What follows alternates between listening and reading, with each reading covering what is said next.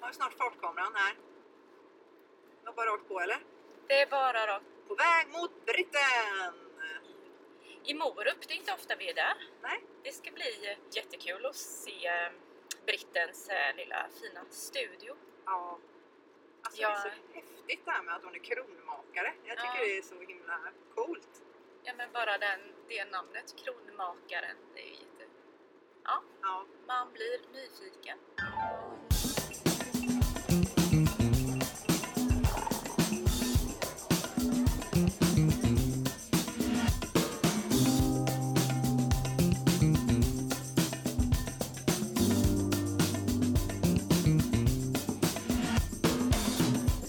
Okay, put the microphone on and let's go live in 3, 2, 1.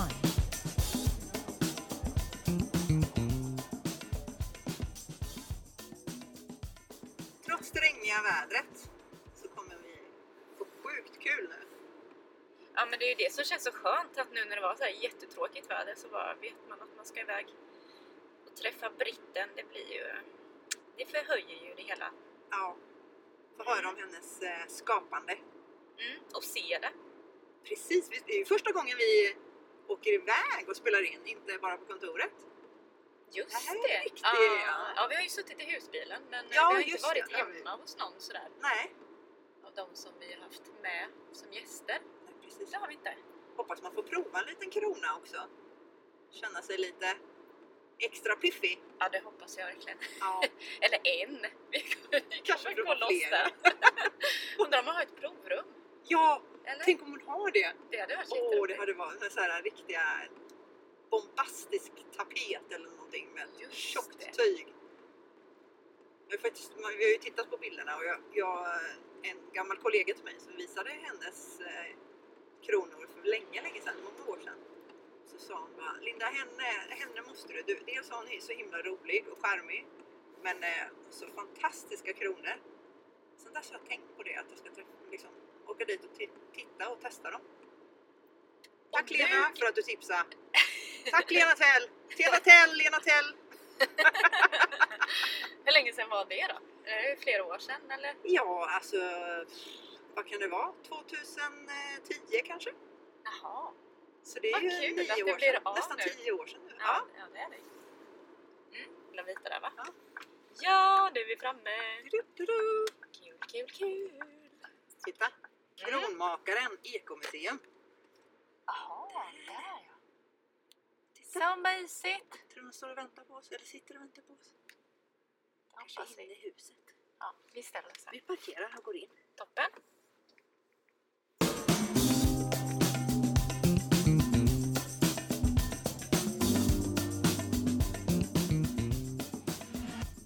Jag sa till min sambo, kör på det här, så det här är bland det bästa jag hört. Och han tittade på mig som jag var en sån här nu. Det var verkligen så här, är vi ihop? Han förstod absolut, det var absolut ingen. Han har ingen relation till det överhuvudtaget. Det här är som är så bra, och jag bara, aldrig.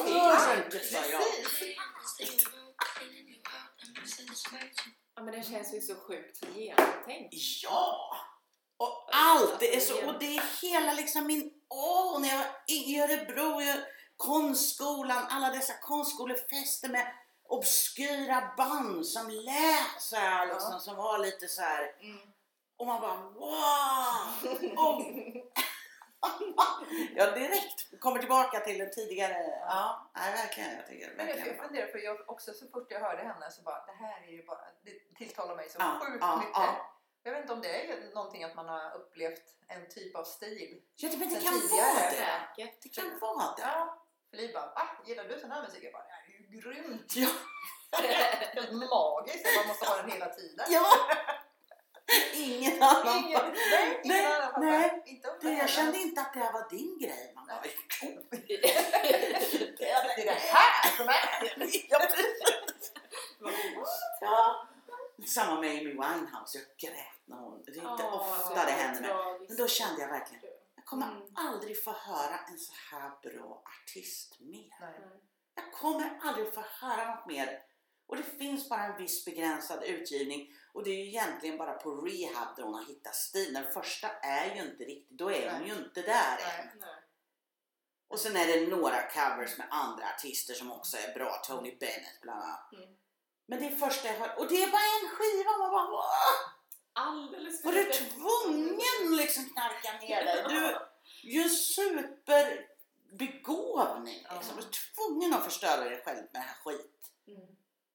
Aj, det känner jag fortfarande. Så ren ilska och sorg. Alltså. Mm. Jag tänker, gud så mycket hon hade att ge och kommunicera liksom, på något vis med sin röst. Hon trollar ju med den. Alltså, hon låter ju som en stor, kraftig, svart sol. Alltså med mycket pipa. Ja. Och så är det en liten plutt tjej, vit. Stämmer inte alls. Nej. Och sen just den här lite jassiga delen. Ja, som är väldigt skön. Alltså det här spruckna och trasiga som finns där.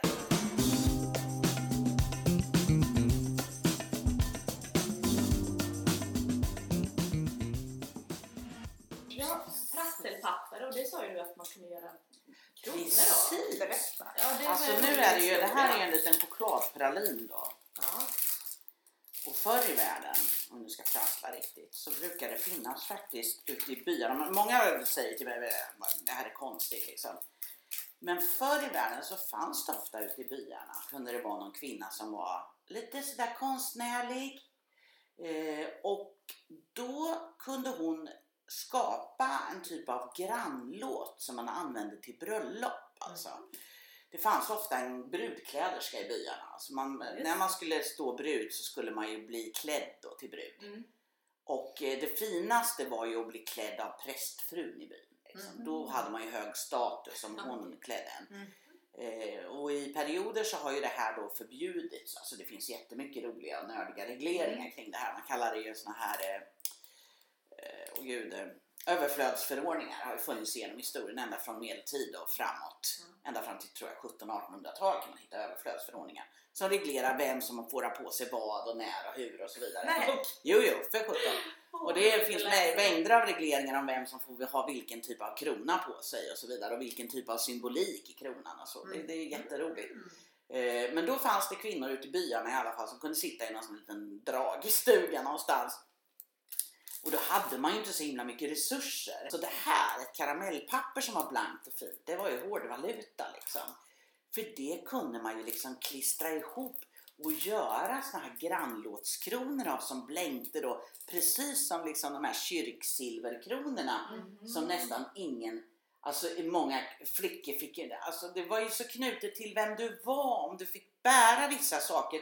Och om du hade någonting... Fanns det dräktsilver i familjen till exempel? Fanns det en silverkrona, släktkrona som du fick använda? Många hade inte det för man var fattig. Och då var man hänvisad till de här brudkläderskorna som kanske inte hade så stor rang. Och deras nipper då va? Alltså sådana här nipper säger vi, krafts, tingeltangel. Det hade ju de gjort själva av kanske karamellpapper och pappersblommor och grejer. Allt de kunde hitta. Och hade de råd att köpa några lite bandstumpar, då var det jättefint liksom. Köpeband va? Det var ju på den tiden vi inte hade några prylar. Nej. Vi hade hur mycket tid som helst så arbetskraft kostade ingenting. Nej. Men vi hade inga prylar. Så då var ju det man kunde köpa var jättehögt värderat. Så små bandstumpar och sånt här som var köper, det var jättefint. Och man kunde få låna det då och ha. Och det hade man ju ofta kanske i allmogen, den här svarta klänningen som man köpte en i livet och den skulle man ha till alla högtider och söndagar och alltihopa.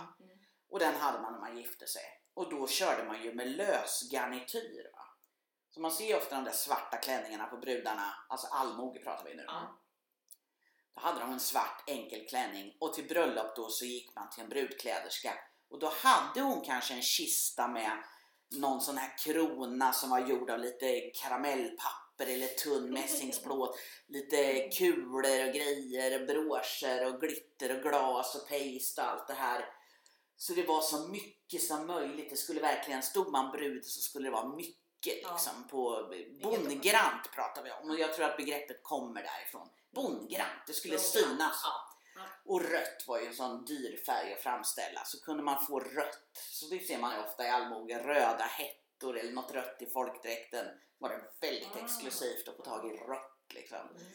Eller röda band så som kunde hänga ner på ryggen över den här svarta klänningen. Då. Så det ofta var ju kronorna fyllda av band. Ja, de var stora. För att man levde kvar väldigt länge i det här medeltida kronan. Och den medeltida kronan är ju stor. Den ligger ju strax ovanför ögonbrynet liksom. Mm. Och det ser man ju när man ser gamla kungagravar och sånt där från medeltid, så ligger de ju här oftast. Och det där levde ju kvar. Det har ju varit så i alla tider att signalerna har inte gått så fort. Så på landet har man ju kanske varit 100 år efter modemässigt liksom. Och Sverige låg ju i utkanten av allting, så vi var ju modemässigt otroligt efter, vilket är roligt nu när man pratar om svenska modeunder. För det läser man gamla historiska källor så skrattar ju folk nästan när svenskarna kom liksom, för de tyckte de är ju klädda i vikingakläder fortfarande. Alltså det var ju flera 100 år efter när de kom ut i Europa med sina vikingabroscher liksom, och blev lite utskrattade sådär. För de var så modern. Ja, men det var ju, jag lyssnade ju på några av de här dokumentärerna, med historiska dokumentärerna, och där är det ju verkligen så här, när de gifte in sig, kom från Paris eller sådär, och så kommer de till svenska huvudstaden och de bara, vad är detta? Det är ju bara ett litet bondesamhälle liksom, och de försöker ju göra allt för att imponera. Det faller ju platt kan man väl säga. Nej, vi var ju inte så belevade och så liksom, vi hade ju inte så jättekoll liksom. Nej. Väldigt mycket var efter, och därför lever ju det här kvar jättelänge, de här stora kronorna som man kan se, och de lever ju i allmogen då. Det förändras ju hela tiden, i medelklassen är ju snabbare liksom, på att snappa upp det senaste, men i allmogesamhället som jag tycker båda är roliga, jag går ju lika gärna in och tittar på det kungliga som det är allmogen, men pratar man allboge då är det liksom karamellpapper och pappersblommor och sånt som gäller, och glas, paste kallar man ju det. Jag försöker se det här framför mig. Jag gör det inte riktigt faktiskt. Men... Nej, jag har ju lite, vänta, ska vi se om jag har något här eller om jag ställer sånt där. Ska de se de här kronorna? Då måste jag sätta mig in i den här historien lite. Gud, jag kanske ställer. Här var jag från Dalarna faktiskt. Och då var ju Dalarna kanske, där är det ju väldigt färgglatt och färggrant har det varit genom historien. Men om man tänker så här, ser du en sån krans som är gjord av pappersblom på bruden. Oj, där är mycket. Den tar verkligen för sig. Ja, och i den så ligger faktiskt en liten äkta krona då, om man säger en guldförgylld, kan vara silverkrona. Och den kan ju antingen ha funnits i familjen om det är en rik gård då. Det här är ju ett allmogebröllop också från Dalarna. Om det var en rik gård så kan det ha funnits ett dräktsilver med en sån här krona, familjekrona. Om det inte var det så kunde man då under senare medeltid kan man säga, eller 1500-tal fram, kunde man få låna kyrkans krona då. Men då behövde man ju ofta vara liksom, för det första så måste man ju kanske ha någonting bakom sig, alltså en bra familj eller sådär, en bra historia för att få låna den här kronan. Och man behöver ju definitivt vara oskuld liksom. Så det finns ju, det finns ju jättemycket sådana här kontrollfunktioner i historien, hur man hotar till exempel unga kvinnor då, att om de inte var oskuld så skulle ju kronan svartna när de gick fram va? Så alla skulle kunna se det. Då kunde man få... Precis. Alltså man trodde ju på det där bokstavet, och då kunde man få böta liksom för omförsilvring av kronan om man hade då gift så inte var oskuld och så. Och det finns någon registrering någonstans på en sån där omförsilvring då av en krona. Jag har inte alla detaljer, men på något ställe jag läst i någon socken fruktansvärt, så fanns det till och med det som kallades en jourkrona. Och den fick man använda om man då liksom hade varit i säng då, typ det kunde ju vara att du gifte om dig eller att du hade sådär. Då fick du bära horkronan när du gifte dig. Alltså apropå stigma. Det är ju vidrigt vad man har reglerat kvinnlig sexualitet genom historien med de här kronorna. Alltså, och det tycker jag är en spännande detalj i det hela också. Att kronan liksom har varit en symbol även för, alltså för väldigt mycket egentligen. En stark symbol. Alla får inte ha den, alla får inte bära den, och ska du bära den så måste det liksom på något vis berätta någonting om det. Jo, men jag tänkte att det som kanske ska vara det vackraste i ditt liv kan vara så otroligt hotfullt och undertoner i det hela. Ja, och du var ju ändå på något vis tvungen att gifta dig kanske för ditt uppehälle. Liksom, ja, precis. fanns inte så mycket för tjejer att välja på. Så... Men ditt historieintresse, kom det i samband med att du blev intresserad av att göra kronor också? Eller var det, fanns det innan? Nej, men jag kan ju inte säga att man var det i skolan. För det var ju inte roligt. De där proven kommer man ihåg med kungar och årtal och skit och krig, va? Mm. Det var ju inte kul. Så det tog ju sönder allt intresse egentligen för historia, tror jag, hos väldigt mycket människor. Jag tänkte... Det är rabblande. Men det var ju mördande. Alltså. Ja. Det mördar ju all typ av intresse. Ja, men dottern hon har nu har hon ju lite historia som hon ska lära. Och det är bara årtal och namnet. Jag bara, men det är ju historien kring den här personen, vad som hände. Det är då det börjar bli lite intressant. Eller? Tänk om det hade varit en sån som du som fick berätta om allmoge. Vilken period var det? Och vem hade det? Alltså... Då blir det ju något så spännande en historia. Ja, man kan ju förstå mycket av sammanhang genom att ta till exempel studera det här med kronor. Då förstår man ju en mängd av sammanhang när man förstår överflödsförordningarna och hur de reglerar det hela. Helt plötsligt börjar det ju bli spännande, för då börjar man ju förstå samhället runt det där. Liksom. Precis, och jag tänker det är ju det som är den största lärdomen med historia, att du ska lära dig av historia vad som är rätt och rätt. Och man kan börja förstå andra kulturer, för då förstår man att det här lever kanske kvar i andra kulturer. Som en tradition fortfarande och en syn på kön och så vidare och bla bla bla. Eller att vi har fått våran tradition ifrån någon annan också. Precis, helt klart. Ja. Det mesta är ju importerat, skulle jag säga. Ja, men det är ju inte så mycket som är eget, liksom, utan det har ju skett i någon typ av dialog med någon annan eller något annat. Nej, men det säger jag med. Så där var väl inte där kanske som det blev. Men jag, sen någonstans tror jag faktiskt att jag föll för, fråga mig inte hur, det var säkert någon historisk roman som någon tryckte hemma. Ja, men som någon gör, du vet. Läs den här. Och då blev det Marie Antoinette. Och franska revolutionen. Som jag liksom bara så här, wow, kärlekshistorien där med Axel von Fersen och allt det här liksom. Började läsa massor och så hörde man Herman Lindqvist. Och var ju han stor liksom. Och han berättade ju så fantastiskt bra liksom. Och jag köpte nog någon bok. Så jag har en hel del om Marie Antoinette har jag ägnat mig åt ganska mycket. Men det var ju inte för kronornas skull. För det var inte, 1700-talet var ingen stor period när det gäller kronor direkt. Så, för det var en andra typ av hårsmycken i de här stora rokokofrisyrerna. Men så Marie Antoinette, franska revolutionen och runt där, väldigt spännande. I somras faktiskt när jag var på vinresa så passerade vi, för då hade den här guiden i bussen väl också någon förbläss för det här. Så sen, snart kommer vi passera den här platsen där de fick vända den här stora Berlin, vad heter den? Berlinervagnen eller någonting sånt heter den. När de skulle fly då från franska revolutionen så åkte de ju iväg i en sån här överlastad, kommer inte ihåg om den hette Berlin, någonting i den stilen. Och alla kunde förstå att det här var hovet som kom liksom. Jättediskret. Ja, de var enormt diskreta. Den gick knappt framåt så tung var den liksom. Och kungen som kustbock. Och hon skulle spela piga, det var säkert svårt med hennes förnämliga framtoning. Och då passerade vi det här stället där de stoppade den där förbaskade vagnen och tog tillbaka den då till Paris för, det blev ju avrättning sen då. Så alla vi som var förtjusta där bara och det var bara liksom en liten skynk i motorväg. Alla bara det var så roligt när man tittar på bilden sen efteråt bara vad var det här för? Som ett hårsträck. Men man vet, det var där. Det var där. Och jag till och med mässade mamma. Nu är jag passerad. Hon var också väldigt intresserad. Kanske hon som var med boken. Det sätter ju minnet ännu hårdare. Ja. Bara att man har fått att man vet att man har det. Och jag hade ju önskat att de hade klarat sig. Det är det hemskaste av allt. Och då är man ju samtidigt...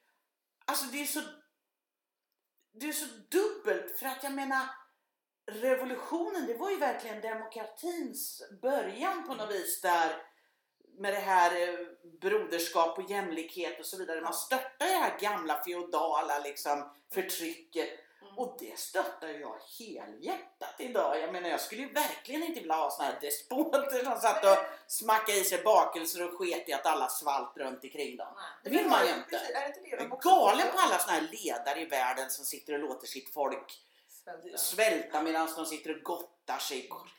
Kanske man inte får säga, då ringer någon annan. Ja, men ni fattar vad jag menar. Världen är ju full av sådana här tokskallar som liksom utarmar sitt folk och vägrar att släppa taget om makten trots revolutionen. Varenda kväll är det ju revolution på tvn i olika länder som vill bli av med det här som de representerar egentligen. Så man stöttar ju det. Och samtidigt kan jag sitta och tänka så här: men jag hade velat att de klarade sig. Alltså på något vis, det är så sjukt liksom. Men är det inte det att det var brödpriset? Eller var det mjölkpriset? Ja, någonting som drog igång det hela. Och de har ju fortfarande det som tradition med alla protester och sånt där. Och liksom, jag tror inte brödpriset som liksom, har någon som låg. Mm. Fransmännen går ju ut liksom. De protesterar ju. Det är ju deras, det ligger ju i det kulturarvet att göra det. Jo, men jag tror att värdet liksom är så att man värderar saker. Så de sänkte ju priset på bröd så de får ju aldrig ta ut för mycket. Jag tror men det kan vara något sånt. För att det inte ska skapa den här revolutionen. Men sen så nu är det oljan de protesterar mot. Bensinen, Men brödet får inte vara dyrt. Nej, och det är ju billigt att köpa bröd i Frankrike. Jag bodde ju i den här stilen. Det fanns ju alltid. Det är någonting. Jag minns någonting med, men inte i detalj. Så det är någonstans tror jag Marie Antoinette egentligen som jag håller på med. Men sen kom det... Men gjorde du kronor då också? Eller var det inte det. Nej, jag kanske började säga att det var runt 30-årsåldern kanske. Ja, det kan ha varit runt 30-årsåldern. Mm. Så det är ju 25 år sedan nu. Nu vet jag alla hur gammal jag är. Om man kan räkna. Säg det då, 25 år sedan. Och då höll ju jag på med lite smått med såna här historiska marknader, vet ni, medeltidsmarknader. Och det var egentligen, för jag pluggade ju i Paris ett halvår, skulle ha varit ett år, men det blev ett halvår för jag hade jag ville hem, för jag hade blivit lite kär. Var väldigt dumt faktiskt. Jag skulle ha stannat på. Ja, det var inget med det, men hur som, det är en bit sak. Men jag kom hem i alla fall, och då liksom på något vis så hamnade jag i ett läge där liksom det gamla nätverket och det var inte riktigt matchning längre, förstår ni? Man kan få väldigt, inte så att man liksom, en del tycker jag var dryg, men det är inte det, men det kan förändra saker och ting i livet. Så jag var ganska ensam en period, och jag var singel också, och mina vänner hade skaffat partners och så. Då blev man väldigt isolerad. Och då var det någon som drog med mig och sa, häng med på en sån här skittrevligt liksom. Så jag hängde med, och öppnas ju en ny värld, för det var ju på helgerna. Så jag bara, wow, jag behöver ju liksom inte sitta själv i en lägenhet och glo. Jag kan ju bara hänga med här. Och då tänkte jag, måste jag ha något att sälja liksom. så för att göra en lång historia kort, det var några virvlar där. Men i alla fall slutligen så tänkte jag, men jag har ju lärt mig att göra lite smycken. Det har jag gjort en gång förut i livet, så här lite örhäng och sånt. Så det är ganska bra, jag säljer i Norge till och med. Men så jag tänkte, men det kan jag ju göra liksom. Och det var inte så dyrt att hyra ett marknadsbord, så jag bara, det gör jag och hänger på liksom. Sen någonstans där så var det någon som sa till mig, du har inte funderat på att göra något sånt här till håret, för det är ju liksom ingen som gör det. Och det är ju väldigt så här, det var ju lite medeltida med att ha någonting. Tänkte jag, och gick hem, och då höll jag på med svart järn på den tiden och glaspärlor. Så jag gick hem och vevade upp en enkel circlet med glaspärlor i fina färger och rund så liksom. Och så tog jag med, jag vet inte om jag hade en 10-15 stycken med till en marknad sådär. Och det bara tog slut. Så var det slut. Och folk började liksom, har du inga? Och då förstod jag ju, oj, det här är ju en jättegrej liksom. Så hem, och jag hade ju ett jobb då, så det här kunde man bara hålla på helger och så. Så alla mina semestrar, julledigheten satt jag liksom hemma i vardagsrummet och gjorde. Så alla ledigheter, påsk, allt sånt där, då jobbar jag med mitt hantverk, och sen jobbar jag mer än heltid på mitt vanliga jobb de andra tiderna. Och så på sommaren så stack jag iväg. Då kunde jag kompa ut så mycket så jag kunde sticka iväg 8 veckor och vara på olika sådana här medeltidsmarknader. Ja, för det var medeltidsmarknader. Då var det där. Det var mycket spännande människor. Du vet, det var ju väldigt mycket alternativa existenser och människor som levde väldigt nomadliknande. Alltså, de kanske, många levde till exempel, de var här på somrarna och julmarknader. Och sen i januari då stack de typ till Thailand och så levde de där några månader. Aha. Och då kunde de köpa upp lite grejer sånt här som de kunde sälja. Det är ju mycket man hittar på historien som egentligen är hantverk från något annat land. Så sålde de det på sommaren. Så de levde liksom under marknadssäsongen här och så var de där. Så det var väldigt mycket nomader kan man säga som var befolkade de här platserna och mycket smeder och sådär. Men så kunde man under de här, man kunde träffa till exempel någon skitig smed, kommer jag ihåg, som var lite burlesk sådär. Och så när man började prata med dem så, ja men då var de liksom professor på något universitet. Ja, men det var det. Det här var deras sommarnöje liksom. Ja. Så det var påfallande många såna där under kostymerna också alltså. Jag tänker man är ju en helt annan identitet liksom, när man kommer i den miljön. Precis, det var väldigt mycket såna historieprofessorer och sånt där. Jag vet han Dick Harrison träffade jag och pratade med någon gång. Inte i kostym, men de brukar ju vara med i Visby då, han och hans fru. Och, i dräkt, det kallas ju att vara uppklädd då, i dräkt liksom, i den där världen. Jag har aldrig platsat i någon värld i 100%. Tror jag aldrig jag kommer göra heller liksom. Men för att jag kunde inte gå in 100% i det där, för jag var egentligen inte så intresserad av själva. Alltså jag kunde inte bärga mig tills jag fick hoppa i mina jeans igen. Men, jag var inte den där som liksom älskar att gå i de där klänningarna och sådär. Men vad jag tyckte om och som jag tyckte liksom på något vis var tråkigt när jag var i den där världen, det var att jag upptäckte, för jag började ju läsa på då kring det här med, alltså just kronorna i medeltiden. För jag kände direkt att nej men det här är ett spännande område. Vad är det som gör, för jag har ju sett det genom otaliga, att det förändrar en människa så enormt, bara jag liksom lägger någonting på huvudet på dem så händer någonting, de reser upp sig.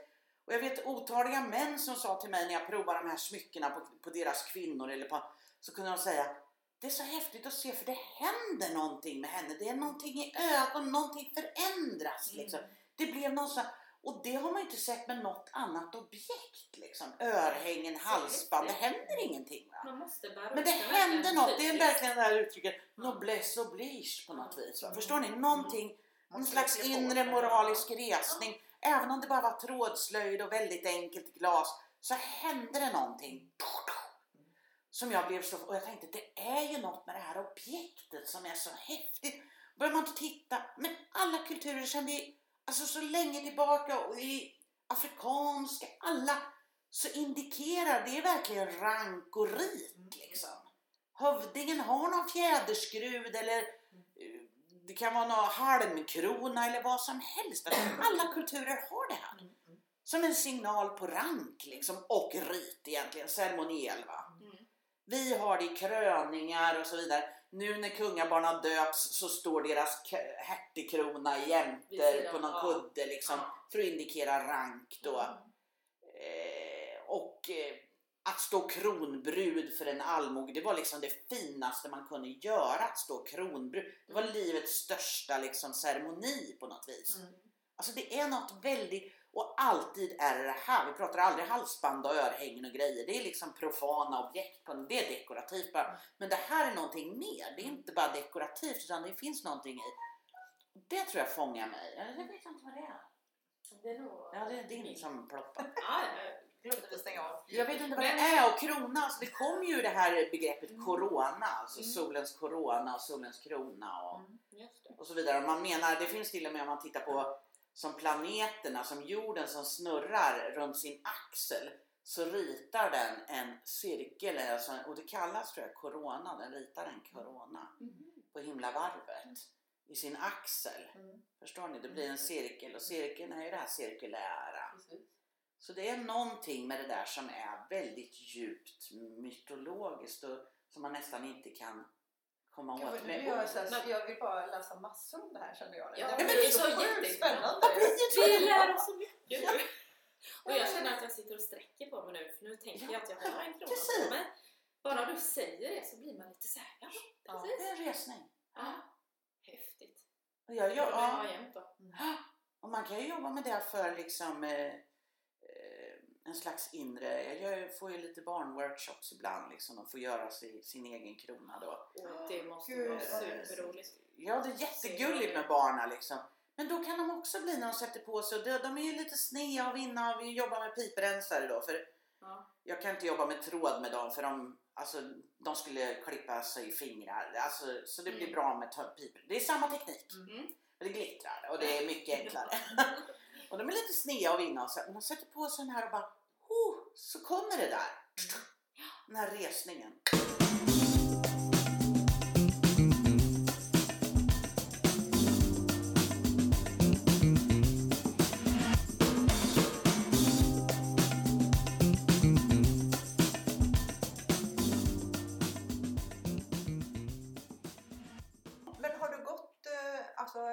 Gick du konstskola innan eller hur har du kommit in på det här hantverk och det? Nej, var det den? Som jag sa i början någon gång. Ja, men var det den? Eller? Mm. Nej. Väldigt många som jobbar med trådslöjd är ju autodidakta. Ja. Och som man har lärt sig själv. Mm. Eller lärt sig av någon annan som håller på. Trådslöjden är ju per se, det är ju en gatukonst. Mm. Mm. Jag brukar säga det är ju väggren. Det är där den kommer ifrån. Den kommer från vägrenen. Mm. Luffarslöjd är ju det andra begreppet för den. Mm. Trådchack är ett annat begrepp. Och det är romani. Trådchack. Mm. Som betyder att ha något att sälja. Mm.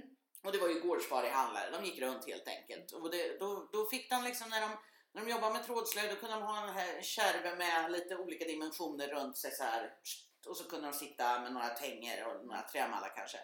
Och snå upp hushållsföremål. Och på väggen där ser man ju några stycken. Två korgar. Som precis. Den svarta är ju från mitt hem då. Så det är inköpt av en sån gårdfarihandlare. Ja. Och den där som är av silvrigt järn så att säga. Då är den inte bränd än. Alltså den är inte linoljebränd och den är inte svärtad. Mm. Den har jag fått i present. Men den har också gjort så. Mm. Det var ju ofta så man gjorde. Man tog någon tallrik. Man hade kanske fin tallrik. Och så lät man någon som kom då gick kring eller man lämnade in och så fick man den här kransen av trådslöjd som gjorde att det kunde bli ett kakfat. Eller. Så båda de där är ju egentligen två små fat som man sen har då bundit runt och gjort en ny funktion till. Mm. Det är ganska klassiskt i trådslöjden. Jätteduktiga hantverkare. Mm. Och de jobbar ju i järn då. Och då linolja bränner man för att man inte skulle rosta. Mm. Det kunde man göra under en gran eller sådär. Tända upp en eld. Och så hade man med sig linolja och så tog man föremålet och doppa eller pensla på linolja och så brände man då. Man kan bränna över en äscha. Jag brände mycket för hos smederna kunde man få lägga det i äschan på kvällen och bränna linen. Eller bränna linoljan och då blir det ju som en lack. Så den är ju kletig som en olja och så blir det ju som en lack som skyddar mot rost helt enkelt då. Och så är ju mycket klassisk trådslöjd. Och därför så kunde de göra sig vägrenen. Och så kunde de då, i och med att de höll på med trådslöjd, det kunde ofta vara lite kriminella och så. Alltså de var på luffen. Och då kunde de inte tas för dagdriveri. För de jobbar ju.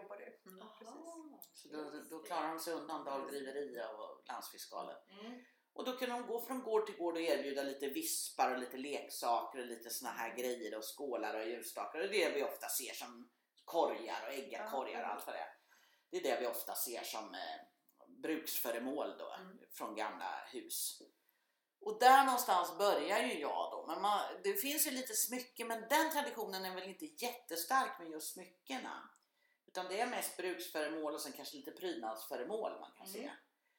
Så smyckena, men det har ju kommit senare och det är ju många tjejer som har suttit då i köksbordet. Ja. Med tänger och micklar för sig själv. Och det finns ju hur mycket som helst internationellt som håller på med det. Mm. Och det är ofta så man lär sig. Liksom, trådslöjd på något vis. Som en överföring mellan varandra. Då. Mm. Och de här unga tjejerna kanske håller på. Då blir smycken vanliga istället. Mm. Att man gör smycken helt enkelt i trådslöjd. Och jag någonstans då kände att jag gick ifrån örhängen, halsband, armband och allt det här. Till kronor. Mm. Och då när jag bestämde mig för det så förstod jag att jag ska renodla det här. Så jag ska ta bort allt det andra. Så jag tog bort allt det andra. När var det då?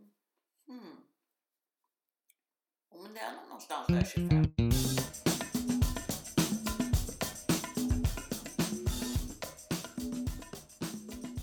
Jag stod i Visby faktiskt och bestämde mig för att nej, jag ska hem och jag ska göra det här på riktigt. Jag ska begära tjänstledigt och jag ska starta det här som företag. Och jag ska ha ett bra namn. Och jag stod där, kommer jag ihåg då, på slutet av den där Visby medeltidsmarknad. Mm. Jag brukar säga, jag behöver egentligen aldrig vara här i slutet. Liksom, för det, då börjar folk att köpa hamburgare och keramik för pengarna. Mm. Så till slut så bokade jag bara första delen av medeltidsmarknaden. För då hade jag kö utanför mig. Mm. För då ville man ju visa det här hela veckan. Då ville man ju gå runt och vara lite snygg. Mm. Och mot slutet så var pengarna slut och stod de och räknade för att det skulle räcka till någon hamburgare. Eller så skulle man köpa med sig keramik eller något hem till. Och då var det höst. Så skulle man hemreda. Så då sa jag är bara där halva veckan. Och så åker jag hem. Ja, men då stod jag i alla fall och grunnade då när jag hade pauser på vad skulle jag heta liksom och fråga folk. Då fick jag alla möjliga sådana AB Svensk Kronservice var väl det roligaste. Kronservice! Ja, det kunde ju bli vad som helst i association av det. Men det var ju ganska roligt för jag vill att det ska kännas lite formellt, sa jag. Och det var kronmaken. Då var det någon som sa, men kronmakerskan. Och jag bara, nej. För då är vi helt plötsligt nere i det här. Då är det tjej och reducera och kronsångerskan och du vet, kronmakerskan. Och, alltså lägga en köns... Vad heter det? Ämnelse på det hela liksom. Nej, så då sa jag, det får bli kronmakaren. För förr i världen så var ju makare, alltså den som gör, luntmakare och allt vad de hette. Mm. Så jag sa, ta kronmakaren, för det anspelar i alla fall på ett gammalt hantverksändelse på något vis. Mm. Jag är väldigt nöjd med det. Det satte sig där. Så då gick jag hem och begärde tjänstledigt 20% från mitt jobb. Vad jobbade du med då? Då jobbade jag på Regionförbundet i Örebro. Aha. Som utvecklingsledare för vad ska man säga, kreativa näringar och besöksnäringsstrategier. Så var man på den sidan och jobbade lite med näringsutveckling inom kultur. Innan dess hade jag ju varit ungkulturkonsulent. Men den tjänsten omvandlades ju. Då skulle vi jobba strategiskt. Som konsulent jobbar jag mycket mer praktiskt. Strategiskt också för att unga skulle få utveckla sin kultur. Men här blev det bara strategiskt. Och det tyckte jag var ganska tråkigt. Annars slottet har ju varit på några gånger i Örebro. Ja. Men det är ju väldigt fint tycker jag. Ja, Örebro slott. Ja. Vasaborgen. Jo, där var man mycket. Där har jag gjort maskeradbal faktiskt. Arrangerat. Någon gång i världen. Det var himla roligt. Kom folk överallt. Ja. Och gick på en nyårsafton med maskeradbal. Det är lite vad roligt. Alltså vilka outfits det måste jag vet. Jag och min kollega kompis, han var Gustav den tredje. Och jag hade någon jädra hemgjord krinolin som såg för jävligt ut. Men jätteroligt. Och så hade vi dekorerat slottet och förhandlat priser och grejer. Så det var faktiskt så hett att jag fick stå upp så här och sälja såna här typ svarta börsbiljetter, du vet. För de började ringa, finns det biljetter kvar? Det blev så här hajpat liksom att gå på maskeradbal på Ny och på Örebro slott. Skitroligt var det. Men har det varit flera gånger? Jag tror vi körde det några gånger, men jag var nog bara arrangör första, för jag tror det var min idé eller något sånt där. Så det var nog bara ett år, om det var bara ett år jag arrangerade. Sen var jag nog gäst. Då vet jag, då gick jag också på 1700-tal. Marie Antoinette. Då hade jag pudrad peruk. Och då hade jag bantat ner mig mycket. Så jag var ganska smal då. Så då var jag någon sån här piratkvinna, ni vet, med korta vita strumpor. Och ni vet hur de ser ut lite. Och så pudrad peruk med en sån här stor påfågelsfjäder. Och så var jag ju ganska smal då. Så det var ju lite sexigt. Jätteroligt var det. Så jag har faktiskt den där pudrade peruken ligger där i garderoben. Ja, jag är väldigt förtjust i den. Brukar du ha på den ibland? Nej, nu var det ju ett tag sedan. Måste du ju ha. Men jag kom ju aldrig på något sånt där. Nej, men man måste ha den då. Ja, men jag brukar ha tiara på Nobelfesten. Jag kan ju bara gå in och välja. Ja, det är ju dags för det snart ju. Jag vet. Kan du ha den? Nästa vecka. Jag brukar sitta så du kan ha på en liten fin middag. Ja. Så sitter jag och funderar. Vilka kommer de att ha på sig i år? För då har jag läst ganska mycket om de här kungarna. Jag har ju böcker om de här kungliga diademen. Och jag har ju tolkat om det där i ståldiademet man ser där.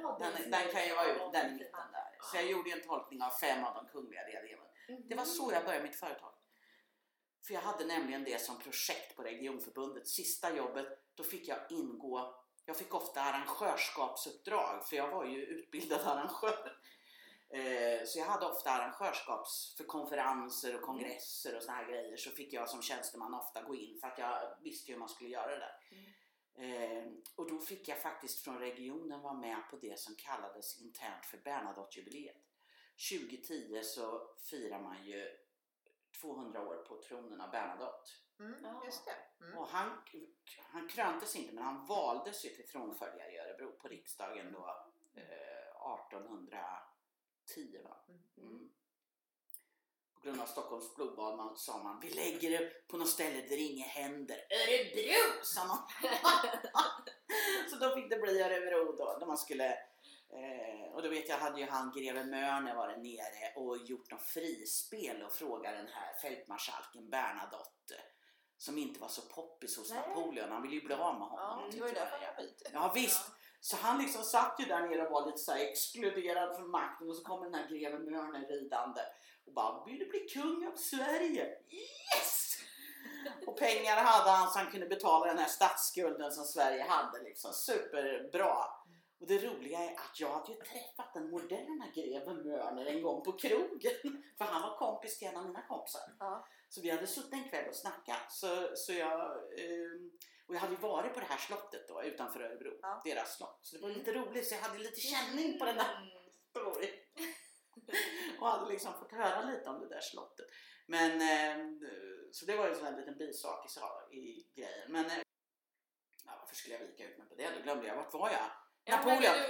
Eftersom jag jobbar med det då, och det där så kallade Bernadotte-jubileet, Örebro 2010 eller vad det kom att kallas sen. Så jobbar jag med den projektledaren som Örebro kommun anställde då, en jättetrevlig kvinna som hade roddat Linné-jubileet bland annat och blev vald till Sveriges bästa projektledare. Så det var fantastiskt att få jobba med henne, för hon var superduktig. Och så jädra rolig. Så jag fick ju lära mig mycket också från ett riktigt superproffs. Så vi åkte ju runt i länet liksom och uppmuntra opera och alla möjliga och var med på det där och vad ska ni ha i programmet, och då tänkte jag, det här måste jag göra någonting av själv, nu har jag ju chansen. Vi hade ju kontakt med kungahuset, för då vi ville, så det enda vi hade då var ju att vi fick besked att de hade sträckat i sin kalender för oss. Tjusigt, förstår du, noblesse oblige. Sträckat i kalendern. Så det använder jag ibland nu för tiden, som jag sträckar i kalendern. Alltså det är verkligen. Det var ju liksom lite tjusigt. Lite tjusigt. Sträckat i kalendern. Så det visste vi, att de hade sträckat i kalendern. Men vi hade ju inte fått något bekräftat att de skulle komma och göra någon ceremoni. Men det sträckat. Så de hade åtminstone erkänt att det fanns det här då. Men jag tänkte, jag måste ju göra något. Är det sträckat så finns du liksom. Precis, är det sträckat så finns du. Så jag tänkte, jag måste ju göra någonting av det här. Så jag tänkte, nej, jag ska tolka 5 av de kungliga diademen från det ursprungliga Bernadotte-huset i trådslöjd. Det är roligt. Så jag börjar 2008 börjar jag med det där projektet. Och då börjar jag ju läsa på och välja ut och fundera på vilka skulle jag överhuvudtaget kunna tolka. Och vilka finns det som är från den här tiden alltså. Och som kom in via första då Desiree Bernadotte. Så fick jag utöka det till andra generationen Bernadotte och Josephine som kom hit. För hon tog ju med sig det mesta av det som Sverige och Danmark och Norge har. Eftersom hon var Leuchtenberg och hennes faster var ju Josephine av Frankrike. Gift med Napoleon. Kejsarinnan av Frankrike. Josephine de Beauharnais. Och det är ju tack vare henne som vi har juvederna. För de testamenterar ju hon då till Josefina. Hennes brorsdotter. Gud, jag lär mig så mycket här idag. Det här är ju så nördigt. Alltså, förstår du, nörda ner så du fattar inte hur många som tycker det här är roligt när man börjar berätta. Man tycker det är så jädra. Ingen borde vara intresserad av det här, men folk bara, mer! För det blir så nördigt liksom. Och man, på något vis så är det så glittrigt och glammigt liksom. Det blir så... Man går in i en liten magisk bubbla. Man ser ju alla de här bilderna. Visst. Jag tror man men det är ju det. Du ser. Och det är det jag gör när jag jobbar. Förstår du? Jag lever som en magisk sagobubbla liksom. Det är underbart. Det är gammaldanger, huvudena kan flyga. Men... jag menar bara det, jag förstår. Under Josefines tid då, för hon kom ju från franska kolonierna. Mm. Josefine Borne. Så hon var ju alltså inte riktigt accepterad i Frankrike. För hon har en droppe svart blod alltså. Mm. Så det var inte riktigt sådär. Men Napoleon, han var ju ihop med Desiree då. Mm. Men så det är ju väldigt mycket rykten kring det där. Han gick på någon sån här bal, du vet, revolutionstiden. Och träffade denna då äldre kvinna, Josephine Bernadotte, som var otroligt sofistikerad och tjusig. Inte rent rätt vackert, men med en enorm persona. Mm. Och blev ju bara så här, bonk, knockout-kär. Det finns ju mycket skrönor om någon spådom där att han skulle ha sett att ja, det här, det är du. Men det är ju så mycket skrönor liksom. Mm. Så han droppade Desiree med ett brev liksom, typ sms. Hon blev ju naturligtvis förbannad, det kan man ju räkna ut. Så hon då lämnade liksom av den här då. Hennes syrra var ju ihop med Napoleons bror. Och de droppade inte varandra utan de fortsatte ju. Så hon blev ju droppad, och man kan ju bara föreställa sig hur det kändes liksom, och bli droppad via ett brev och dessutom i den tiden så här va. Så hon i alla fall på något vis stötte ihop med den här Jean-Baptiste Bernadotte som var så otroligt snygg liksom. Det var ju inte Napoleon. Nej.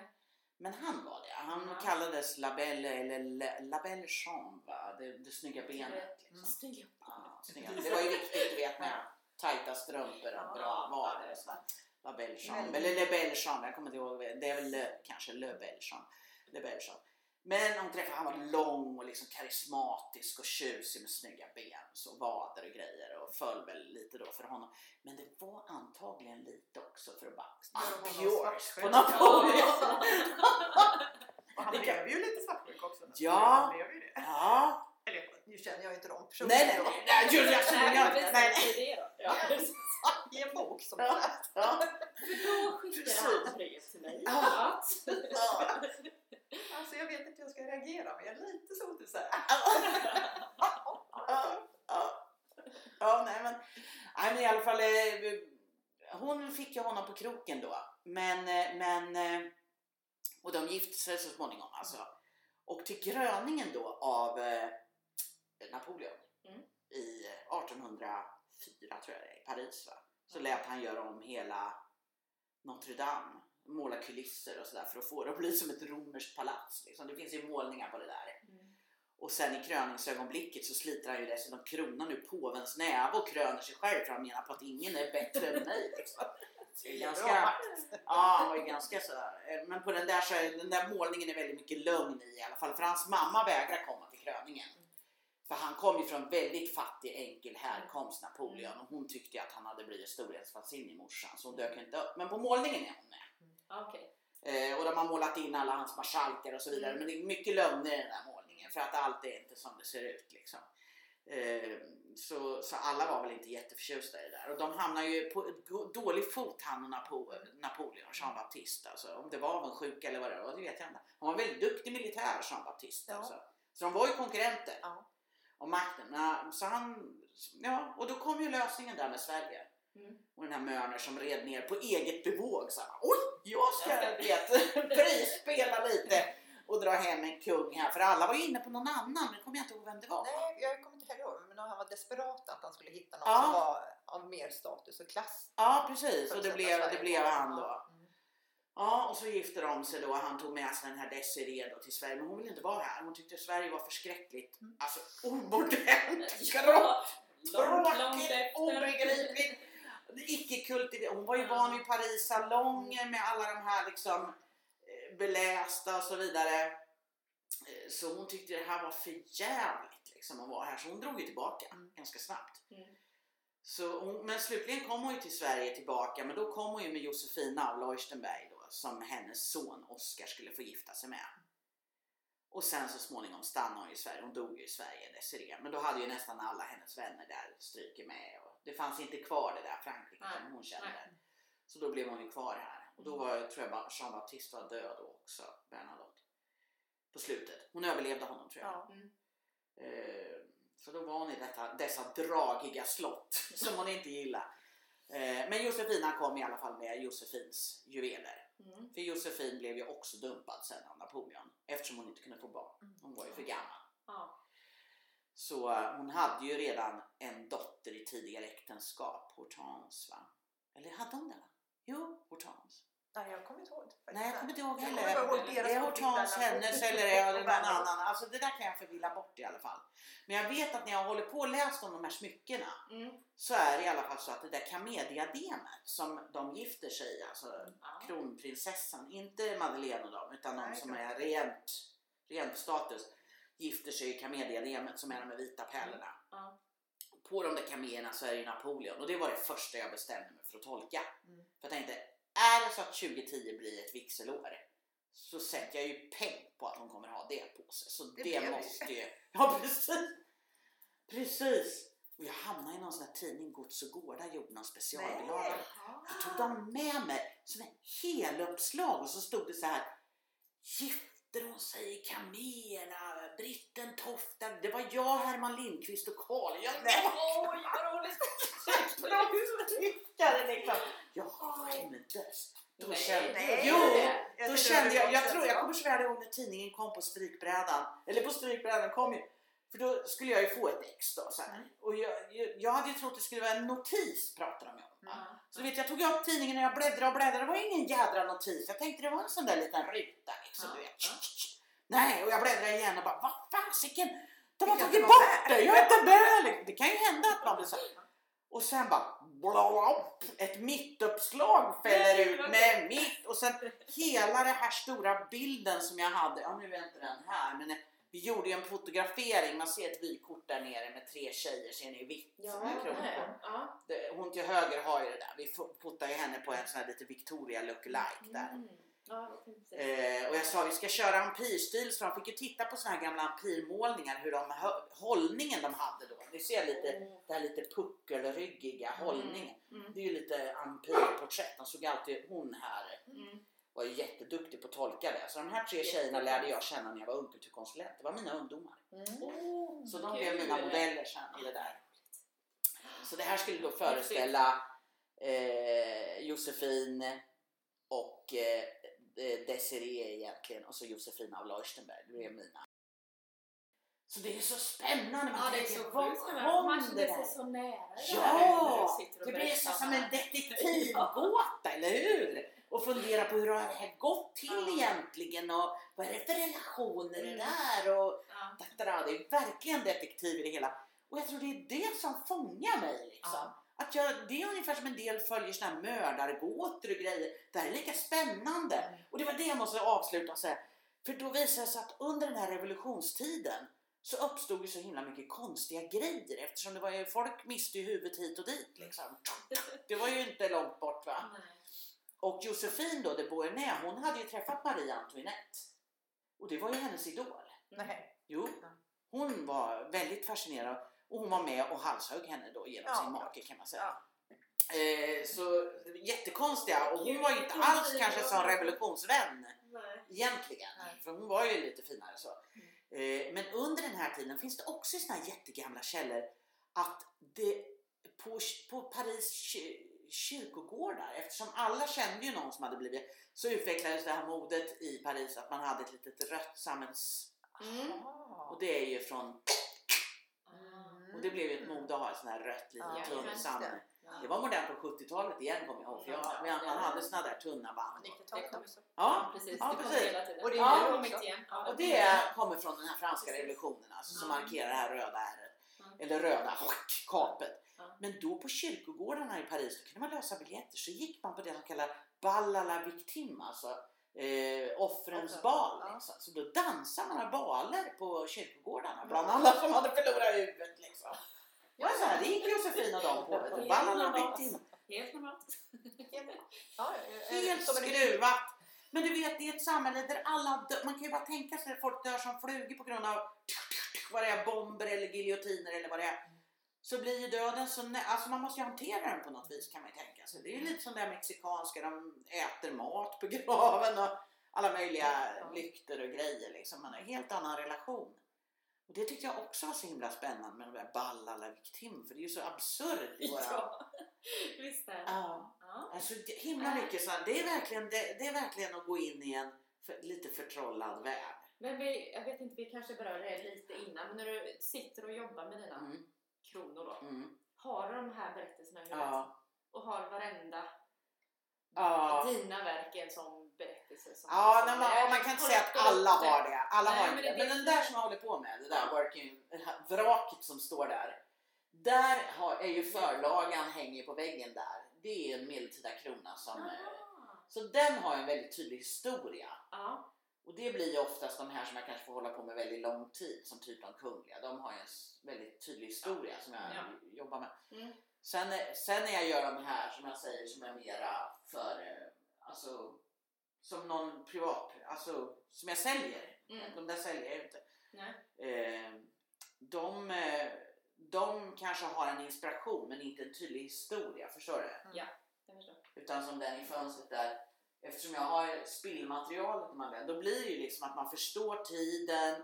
Man kanske förstår formspråket och så tänker man, nej, men nu vill jag liksom göra en kollektion som känns lite tsartid, lite rysk ampir med kokorsniken som kommer ur folkdräkten då, den här, den finns ju i Sverige med en lad, säger vi den här lite så, det är en kokorsnik rysk folkdräkt, och den blev ett mode då under en period bland juvelhusen att göra diamantkokorsniks då. Och det har i stort sett varenda kungahus har en sån kokorsnikmodell. Det är en sån modell där. Mm. Som hänger i fönstret. Den lila. Den kallas kokorsnik, den där modellen. Mm. Och den finns i stort sett. Och den blev jättepopulär under en speciell period i historien. Så alla kungahus har en sån där i diamant. Man ser den rätt som det är på Victoria och de här. Det finns i engelska överallt. Den kallas kokorsnik liksom. Men då blev det, man tog inspiration från rysk folkdräkt. Okay. Och så gjorde man om det juvelerat. Mm. Och då, det är där jag kan förstå det. Det har ingen speciell kanske personen och alla, utan det är verkligen jaha, det kom därifrån och så, eller det här är engelskt 1500-tal inspirerat av drottning Elisabeth och det modet som var då. Det blir mer generellt om man säger så. Det har inte en specifikt med personer och då är det han och nu är det inte så, utan mera generaliserat. Men den där använder sig som brudkrona. Kommer jag inte ihåg datumet, men det står där 1370-tal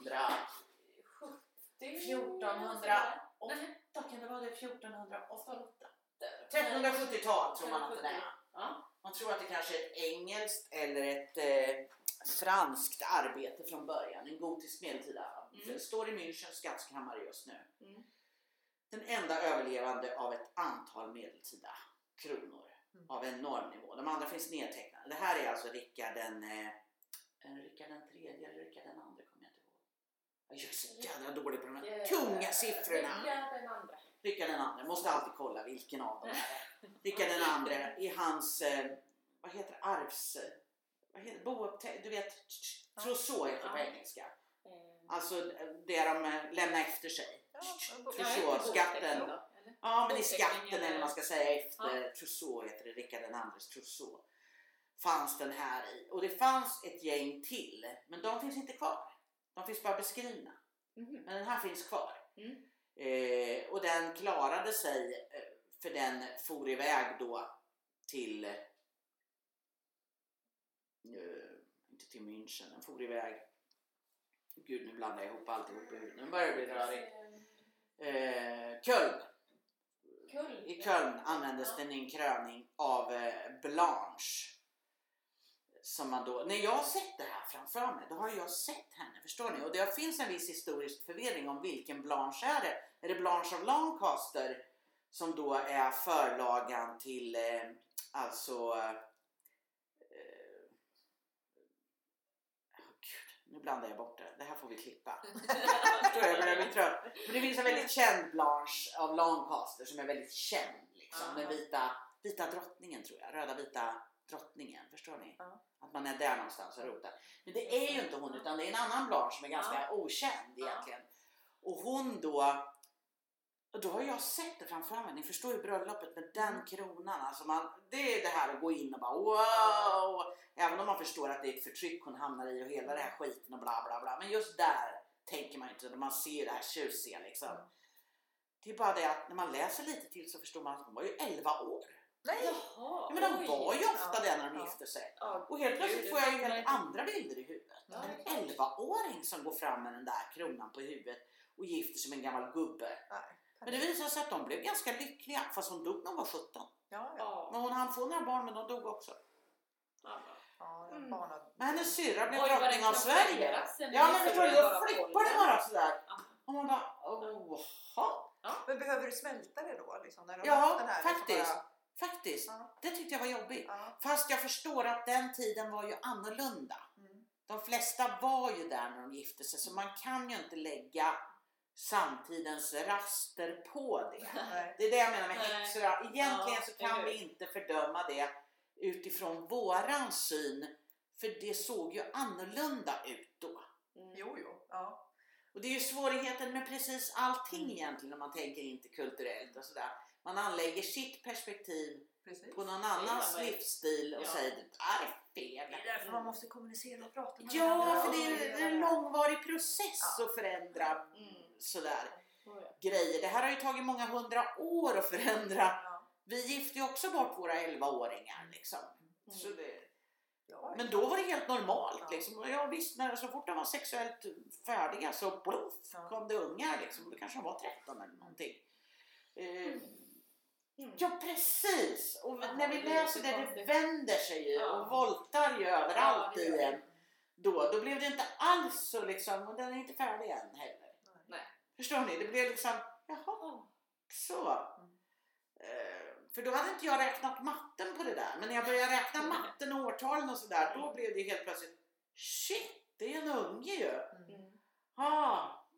Hur ska jag hantera det här nu liksom? Men nu funderar jag på om jag ska kalla den liksom till Blanche eller till Blanche. Ja, för att förändras din tolkning utav kronan i vetskapen av det. Nej, men berättelsen. Berättelsen, ja. Det blir ju det. Att jag får ju liksom helt plötsligt tänka en annan. Vad ska den då bli för mig liksom? Blir det liksom någon slags statement mot barnbröllop då, tänker man. Det är ju dit man går direkt att. I alla världens Blanche liksom. Nu levande och döda eller något. Där hamnar man ju på någon vänster eller jag i alla fall i huvudet. Hur ska jag göra det då liksom?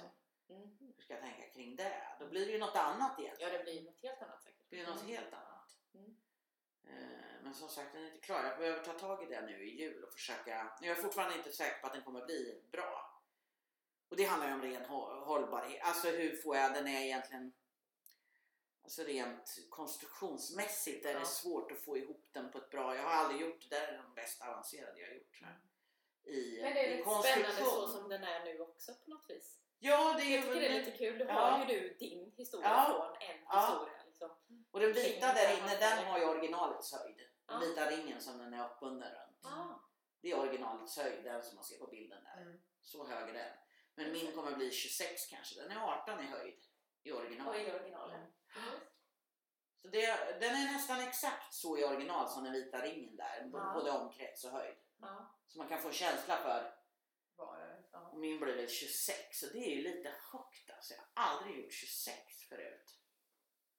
Det är trådslöjd liksom, så det är ju webbligt och det är väldigt sirligt, alltså risken är att det webblar och då får du ju inte alls det jag är ute efter. Och med tanke på dekoration också som... Ja, alltså det är... Ja, jag är inte säker på att jag kommer vara nöjd med det där när jag är klar. Nej.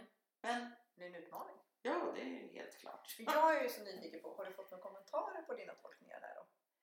På vilka? På kronorna som de kungliga? Ja. Från kungen alltså? Eller? Nej, det har jag inte. Men de ringde. De gjorde det? Nej, inte kungen ringde inte. Men de ringde från hovet.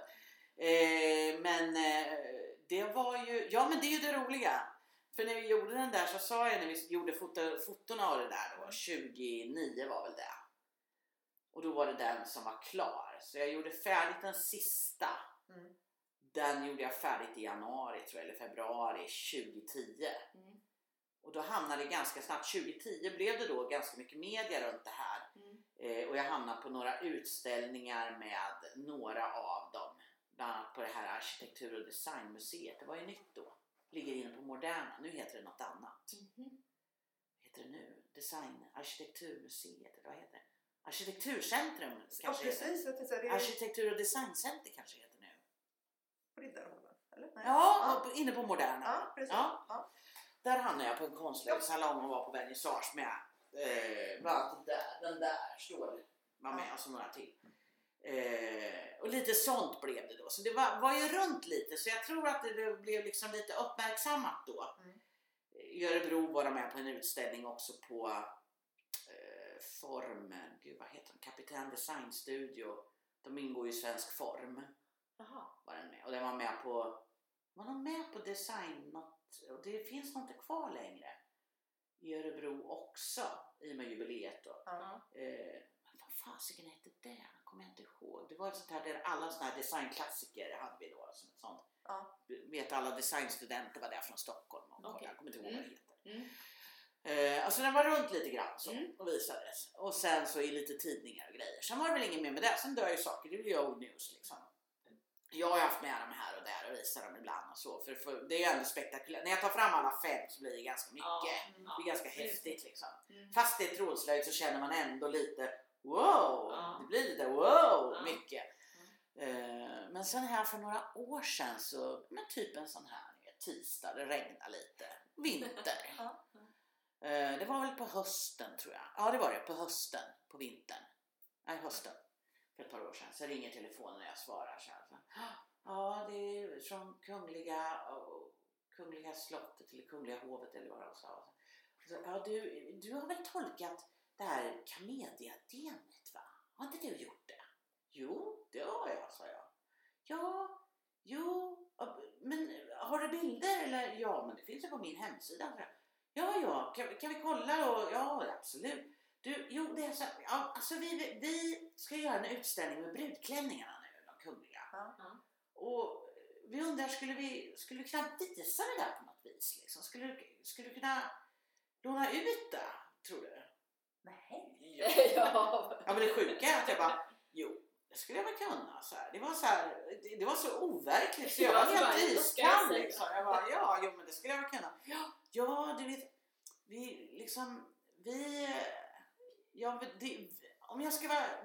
vi lånar ju aldrig någonting. Vi lånar ju bara ut, sa de. Så vi är inte riktigt bekanta med det här. Nej, det är tvärtom grejen där. Nej, så det är därför det låter lite tvek så här. För vi är mer vana att låna ut saker till olika museer, men inte så mycket låna in. Nej. Men kan vi liksom få återkomma? Absolut, sa jag och la på lite så här. Och sen bara...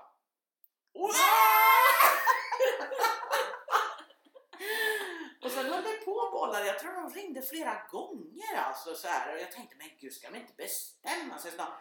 Och tiden går ju. Det enda jag sa var... Ja, och så kom det ju då, men arvod och sådär. Ja, så jag, men alltså KROKIF har ju regler för det här och sådär. Så att man kan ju titta på det då. Jag är ju medlem där i KROKIF, vad det är och så vidare.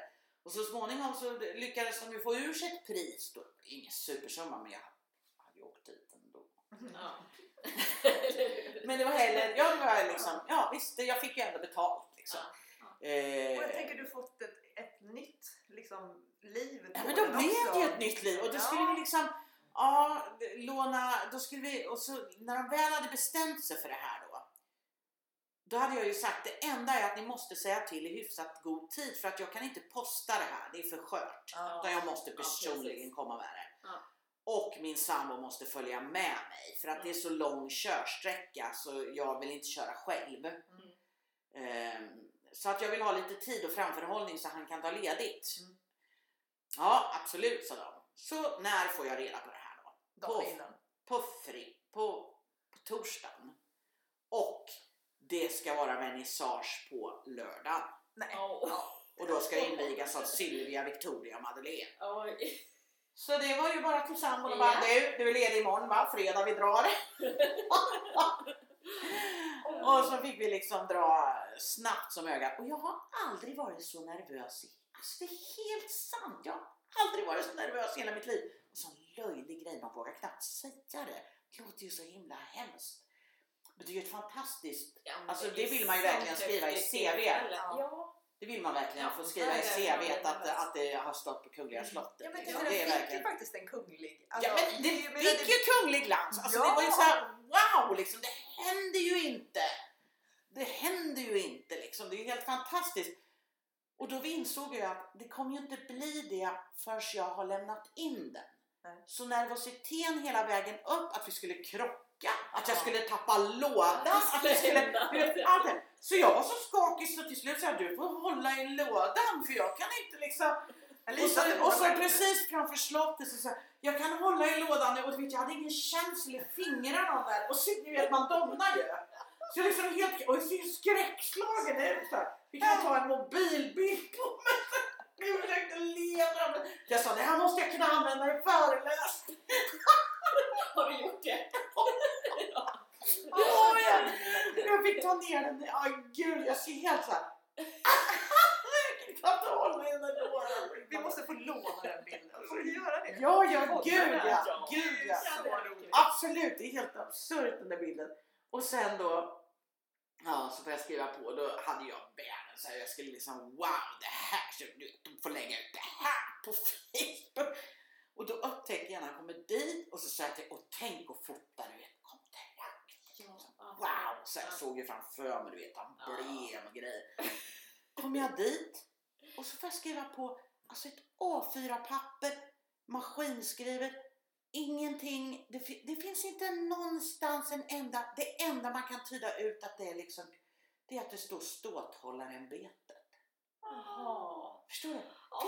Det är bara ett vitt eller svarket. Och det står liksom inte någonstans. Du vill ha en rulle? Ja, precis. Men för de har ju naturligtvis fattat att det här är ju värt pengar om det skulle på något vis vara loggor och fina papper och grejer. Så det är bara ett jävla anonym, inte ens en företagslogga på liksom. Nej. Och man kan inte identifiera någonting mer än just det ståthållarämbetet och sen en namnunderskrift av någon helt okänd person. Ja. Så jag bara, ha? Och dessutom upptäcker jag rad 2. Du får inte använda det i sociala medier. Nej. Nej. Nej. Och alla till mig bara, varför har du inte sagt? För att jag inte får. Nej. Sen nu är jag avtalet, så nu har jag efteråt kunnat lagt ut och så i CV och så här. Men nu är ju tiden gått liksom. Mm. Nej, det har den inte. Det här är historia du skriver. Jo, precis. Men förstår du vad jag menar? Det var ju inget... Då, nej, man skriver ju faktiskt på ett tyst aspekt. Ja.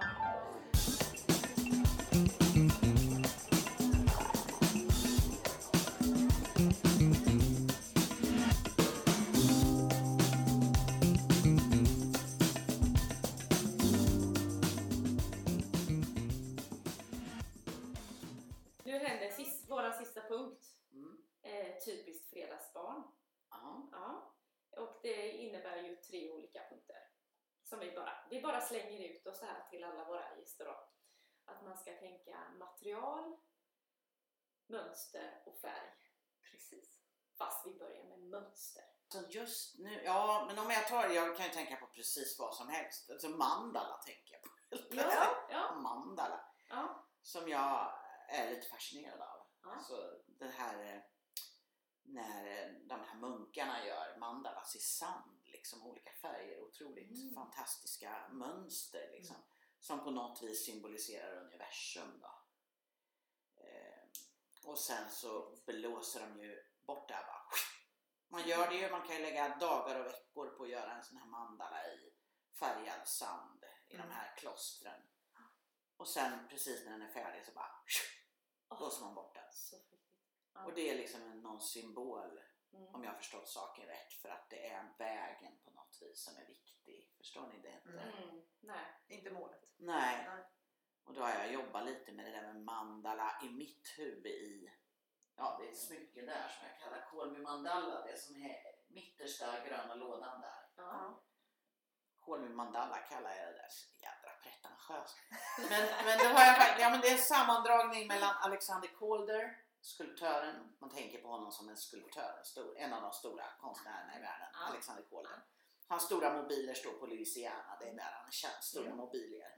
Man använder dem i inredning ofta, hans mobiler. Men han var trådslöjare och gjorde trådslöjssmycken, och det är inte många som vet det. Men de är ju värda miljoner idag. Han gjorde bland annat tiaror av spiraler och så i mässing. Han slog sönder mässing ganska hårt. Men de idag säljs ju på Christie's för liksom flera miljoner. Jag har någon på hemsidan. Så. Men hans trådslöjssmycken är jättespännande tycker jag. Så då blev det Calder Call. Ja. Och så mi då, call me. Och så tog jag Mandala. Men det är också en sammanslagning av Malala som jag tycker är en sån här riktig hjälte. Hon unga Malala i Pakistan va, som blev skjuten. Ja. Stod upp för flickors rätt att studera och ändra sitt livsöde. Ja.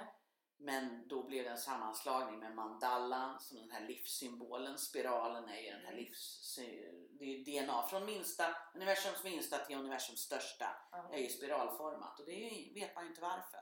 Spiralen går ju igenom i DNA och upp i universum i alla galaxer är ju spiralformade.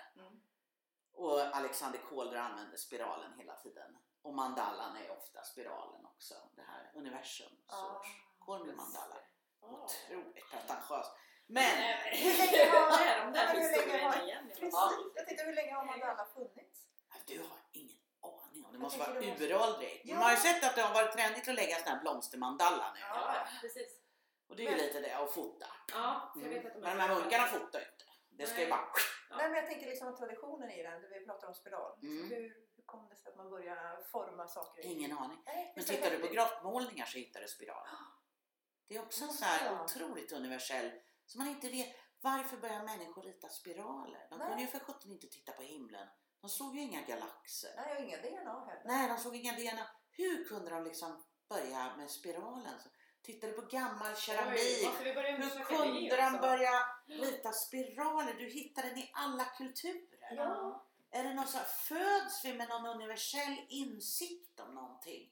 Alltså man börjar ju det är det jag tycker är spännande. Föds vi med någon slags... Förstår ni? Varför finns den här symbolen överallt i grottmålningar? Det är ju så djur och skepp och människor och spiraler tycker jag man ser. Ja, så det är ett mönster. Verkligen. Som jag tycker är roligt att jobba med. Och då har jag den lite i örhängen och alla säger men jag har gjort spiraler. Ja, självklart. Men vet du varför du gör det då? Det är ju det som är intressant. Precis. Nu blev jag så här, det här blev så här, wow. Men berätta nu. Ja, nu har det varit en sån. Precis, nu jävlar blir det spiral. Nu. Nej, men det är ju jättehäftigt. Nästa M. Material. Ja. Då går jag ju rakt på red brass. Röd mässing idag. Blir det. Eftersom vi sitter där, vi har pratat om det där. Röd mässing är ju min kärlek i metall. Och jag vet inte om det heter röd mässing egentligen, men när jag beställer det från USA, så beställer jag, det heter red brass till skillnad från brass. Eftersom den röda mässingen har en högre kopparhalt så är den mer lik guld. Den andra mässingen är ju lite grön tonen. Jag har båda här inne. Men sen jag hittar den röda mässingen så är jag såld på den. Den är lite mjukare också i och med kopparhalten är högre. Ja, det var det jag tänkte fråga om, det är just för att du bearbetar den. Nej, det är egentligen glansen jag är ute efter. Jag gillar det här. Ja. För jag håller ju på med trådslöjd, men jag har ju egentligen alltid varit väldigt fascinerad av juveler. Ja. Mamma var det också, så det är inympat. Fabergé, Cartier, alla de här husen. Och deras juveler liksom. Och det är därför det här tiarorna, förstår ni? Alltså, referensen är så tydlig. Men jag tycker det är roligt att gå på med trådslöjd, för det är just det här som jag sa, det fattiges konst som man sen går på regalier med. Och då tycker jag det blir en rolig kontrast i det där. Så red brass, det är kattguld kan man säga. Färg. Alltså, det måste ju bli grön då. Grön för mig. Jag tänkte nästan det. Vilken överraskning. Kul surpris.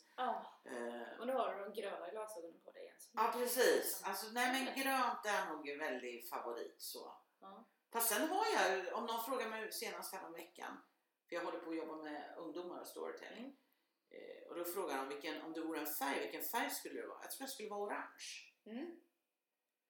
Alltså jag är inte grön. Nej. Personen är inte grön. Men jag tycker om grönt. Lite mer eldig och ydig. Jag skulle känna att orange, om någon frågar mig vad är du för färg? Jag tror att jag är orange. utifrån vad man brukar säga att orange innehåller liksom någon lekfullhet, barnslighet, men också en eldighet, intensitet och finns de där olika. Medan grönt då är någon slags liv i livet, lugn, livgivande är det väl. Ja, ni jobbar ju med det mycket inredning. Så det kan väl ni bättre än jag. Men för mig har grönt alltid, och det är mitt ursprungliga, alltså det är med i mitt varumärke. När jag namnet Kronmakaren så visste jag att grönt och serist. Och då är grönt, det är basen alltså. Och sen den här purpurseris vad man tänker. Sen syns inte så mycket här. Men jag har den i, jag jobbar gärna med kombon grönt och lila. Jag alltså alltid återkommer till den. Och det är ju, den där purpurfärgen, den symboliserar ju egentligen det gudomliga. Så påvens, kungligt och andligt. Så det blir en sån fin, det är också en kontrast där. Det är gröna som är basen och livet och gräset, och sen är purpurn som är det där andliga och kungliga. Så de där två är, det är trådslöjden kan man säga, vägrenen. Eller hur? Ja. Du är bra på storytelling. Ja, måste jag också säga. Man blir liksom förhäxad när man pratar med det. Man blir liksom Berätta mer, jag vill höra mer. Vad kul, sagoberättande. Ja, lite så. Jag är helt...